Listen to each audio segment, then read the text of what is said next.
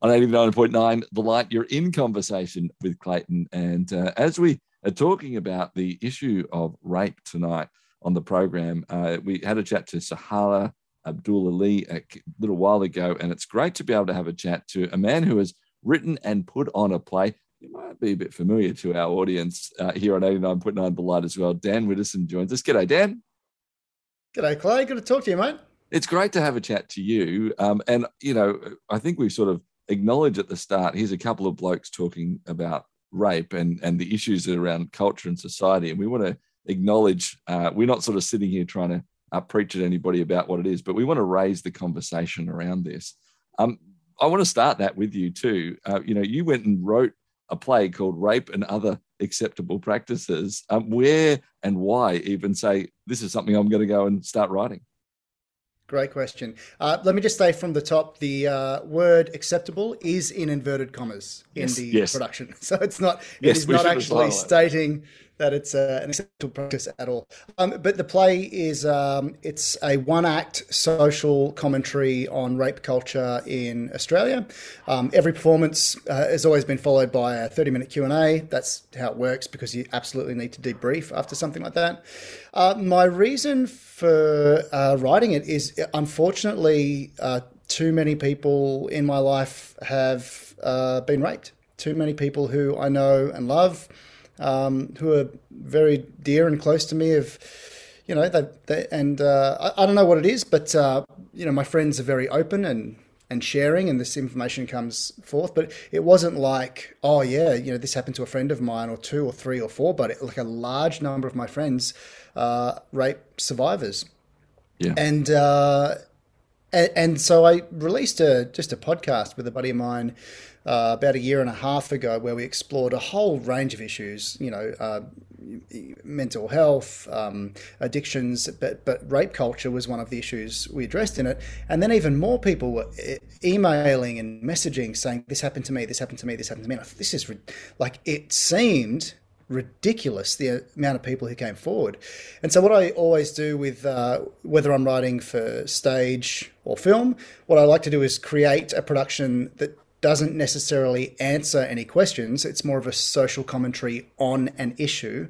And usually from that, conversations that stem from that can um, occasionally present healing or um, provoke someone to act in a just way or take action or something like that. So that was the uh, that was the purpose behind writing this play. Is it's my social commentary on saying this is this is actually a huge issue in Australia. It's not like it's not like, oh yeah, that happens. No, no, this happens too often to a lot of people, and so we need to, you know, speak into that.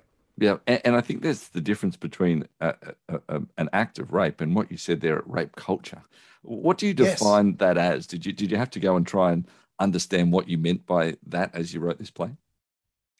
Uh, I've found that um, whilst you could do your quick little Google search and say, okay, rape culture is this, I've found that uh, for a lot of people who have been, you know, unfortunately um, victims of rape culture uh, would define it in many different ways. But I would suggest that it is anything that in some way, shape, or forms endorses the idea of rape. So there's rape culture in music, you know, depending on the lyrics, who's singing about what. There's rape culture in television, there's rape culture in art, you know, anything, any form of anything that speaks into rape in a positive way or an acceptable way, uh, I think absolutely contributes to rape culture. Yeah. And how I, I, you know, we talk about this a lot, and we've probably all talked about it to our kids in time. That you know, we understand that media and these sorts of areas eventually start infusing our own opinions and our own ideas and our own yes. concepts about whatever else it might be. Uh, my sense is, I suppose, that that this is a part of it from that perspective. Uh, is that something you would accept as well? That um, the, the, these conversations in these other places eventually start leading to people going, well, actually, that's that's that's fine for me in my life, or, or that that's the way I'm going to live. Yeah, yeah, um, and that's why we need social commentaries, isn't it? And why we need conversation afterwards. So people can share their perspectives, their different ideas, where they're coming from. But somewhere along the line, and I think pretty early on, we need to draw a line and say, hey, man, you be you, you live your life, that's all good. But there's a very clear line here that that uh, I think as a society we say we can't cross that because it's it's horrific. Um, I, I, read a, a report recently um, that had a crazy statistic. Now, this wasn't these. No one from Australia was interviewed in this, but there were ten thousand men from the Asia Pacific region, uh, and a quarter of them, so two hundred and fifty thousand of ten. Sorry, 200, 2,500 yep. of ten thousand uh, admitted to raping yeah. someone. Gee. Crazy, crazy. Yeah, yeah. Uh, it, why do you think there's a hesitancy to talk about it, um, Dan? You know, I mean, the fact that the you, put on a play like this, you know, when I first saw it a, a while ago now, I was like, whoa, whoa, you know, like, wh- why are we, um, why is it something that we feel like, oh, we, we shouldn't talk about? I, I think it's probably part of why there's problems as well. But why do you think that's the case here in Australia, especially? My opinion on that is uh, twofold. Uh, first, it's uncomfortable. So, generally, we don't like talking about a lot of uncomfortable topics. Um, people, you know, you're not going to a dinner party and you know, want to talk, you want to talk about football or you want to have a, a, friendly debate. You'll talk about politics, but to just bring up the topic of rape and rape culture, mm. you know, people are like, oh, gee, easy. Let, us not let's not go there. We're just having a fun night out. It's uncomfortable to talk about. Um, but secondly, I think there's fear of persecution too. So I, I've got to admit, when I approached this project and started telling people I was going to do it, I totally got um, persecuted by a number mm-hmm. of people. You know, you're you're a man. Why can you talk about this? Or what's your experience in this? Or what makes you an expert in this? And, and there's this. I don't know what it is, but there is a culture in Australia where we like to jump on someone, keyboard warriors, all the rest of it who get on top of you. And so it's easier not to. It's easier to kind of go, oh, this is a problem. It should be addressed. Well, I'm not going to do it. You know, so um, there's there's that aspect to it as well. Yeah absolutely. We're going to talk more with Dan Widdowson, the man who wrote this play and, and acted in it as well. Uh, it, as we did highlight as well, rape and other acceptable practices, the acceptable in inverted commas. It's a bit harder on radio to emphasize that part, so we'll, we'll keep saying that. But we want to talk about this more today, uh, and we also want to talk about that in the essence and, and the understanding of uh, what that means is some of the behaviors that follow on from that gaslighting, uh, people not standing up, those sorts of things. That was also explored during this play. We'll talk to Dan about that next here on 89.9 The Light. In conversation with Clayton. 89.9 The Light. You're in conversation with Clayton, and uh, a big topic that we're talking about tonight overall on the program, and, and, and it's an important one. We're talking about rape and rape culture and, and what we need to do as society to hear, first of all, and then perhaps react and, and, and, and do life differently as we go through. And Dan Widdowson's joining us via the wonders of Zoom. Uh, he wrote and starred in this play, Rape and Other Ex- Acceptable Practices. So we've been saying acceptable in inverted commas as well. We talked a, a bit about how it sort of came about, Dan, uh, those sorts of areas, and wanted to also highlight that the sort of the follow-on aspects that often occur for somebody who's been raped, and that that idea of gaslighting, that idea of uh, being diminished, those sorts of things. Maybe even start with what you understand as gaslighting. I know not everyone perhaps knows what that phrase means. Yeah. Um, gaslighting is uh, emotional manipulation to the extreme, where the uh, the perpetrator suddenly plays themselves um, as the victim, perhaps, or they they try to mishmash your thoughts and your memories to you know to make you question. Oh my goodness, did it even happen? Did it really? because it I thought I thought it was rape, wasn't it rape? And you know, questions like, "Oh, come on, you liked it, you never said no." Master manipulation. It's horrific, absolutely yeah, horrific. Yeah, and and I mean the other thing, you actually played the, the perpetrator in this play too, right? Which is a whole other level. I'd imagine as you, you, you try and get into a headspace to say, oh, "I'm trying to do this to have a good good discussion, but I've got to embody this person." How, how was that? It was uh, it was horrible. It was, I you know, I can't. Uh, it's such a strange experience because I've I've uh, I mean I've I've been acting since I was eight. I've been acting professionally since I was nineteen. So twenty one years playing all these different characters, um, you know, heroes, villains, sidekicks, whatever it is. And I've played some horrible characters. You know, I've played murderers before. I've I've, I've played characters who have attacked men and women before. Um, and I've I've you know I've never felt. Uh, as horrible as it as I did putting this uh, production together. Like the the character I played, his name is Jason, is just um, just a horrible, horrible human being. There's this um, young, vibrant, outgoing woman at the start of the play. Jason uh, meets her, violently attacks her, and then spends the rest of the play emotionally manipulating her and tricking her and tearing her life uh, apart. And whilst as actors, we yeah we we um, loved working together. There's a team of four of us, and uh, you know we we have fun behind the scenes and all that kind of stuff. But when it, you know every single, I, I reached a point where I no longer got nervous jumping on stage or getting in front of a camera. It's like okay, here we go, here we go again. This will be fun. This will be great. And yet with this production, every single night, I just I felt horrible before the show because I'm like, this audience is going to see this for the first time, and it's going to be really difficult for them to watch. Yeah. What was the the reactions like? You know, I mean, when you're acting, it's great when somebody completely hates you if you're supposed to be the bad guy, right? I get all of that, but but beyond just the personal aspect, I'm talking about as people saw this, what was their reaction to that? What was their reaction to the gaslighting? Was there what were the the questions and and the discussions post these you know productions? I've never experienced anything quite so powerful from an audience ever in my life. It, the responses were crazy. Um, from the start, I should say every audience who saw the show, we played it, uh, played it on the coast, we played it um, in the ACT, we played it in Sydney City. Um, every audience who watched the show um, said they could relate to some aspect of it. Um, they said it was triggering, but in a healing, healthy way, in a positive way, which was good. Um, they uh, the word visceral was thrown around every night. That's the response they got. Um, they felt uncomfortable. They were thankful for watching it, but wouldn't want to see it again. All these mm. these are the kind of things that are coming out. But the first, um, without giving away too much, what happens there, there is um, there's an aspect where you want the audience to react in some way. There's an aspect where you're kind of almost calling on the audience to for a response. Um, and uh, the first night, this is trial and error. This is the first time this production had ever been done. The first night, we weren't aware of just how powerful the piece was.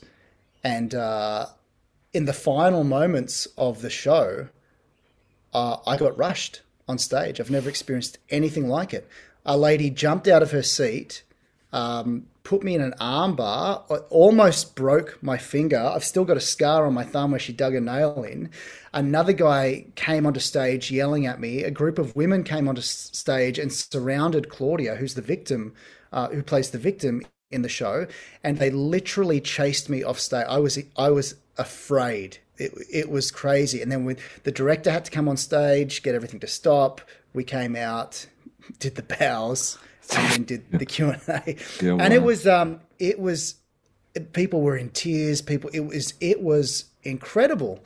Um, and after the Q and A, like it was a it was a good response from the audience. They were they were thankful for the production and um, found it healing in ways and spoke about the positivity of the show. But it made us realize from every show from then on, the director had to come out at the start of the show and say, We understand that um, this is going to evoke a powerful response. Mm. If you feel triggered and you want to leave, please do at any stage. You're welcome to do that. But at no stage come onto the performing space. Yeah. Yeah. Wow. Insane. What was what was the reaction to even that first group when they realized that you know this guy that they were trying to go and get was actually the guy that wrote it as well and actually had, had come up with that? Was was there a, a, sense of oh wow thank you for taking that or oh my goodness you know? Uh you know i clay it's funny because i think um people bring their life journey into their perspectives and it shapes their thoughts and shapes how they view other people. At the end of the day i'm an actor on stage portraying a role. Yeah. And um, most people in the audience got that. Um, one lady in the audience said, Well, you deserve that. Now you know what it's like to be a woman. I'm, I'm, like, okay, and you know, and I didn't, I didn't respond. I'm like, okay, she, she needs to get that yes, off the yeah. chest. That's that's fine. You know, so, say that.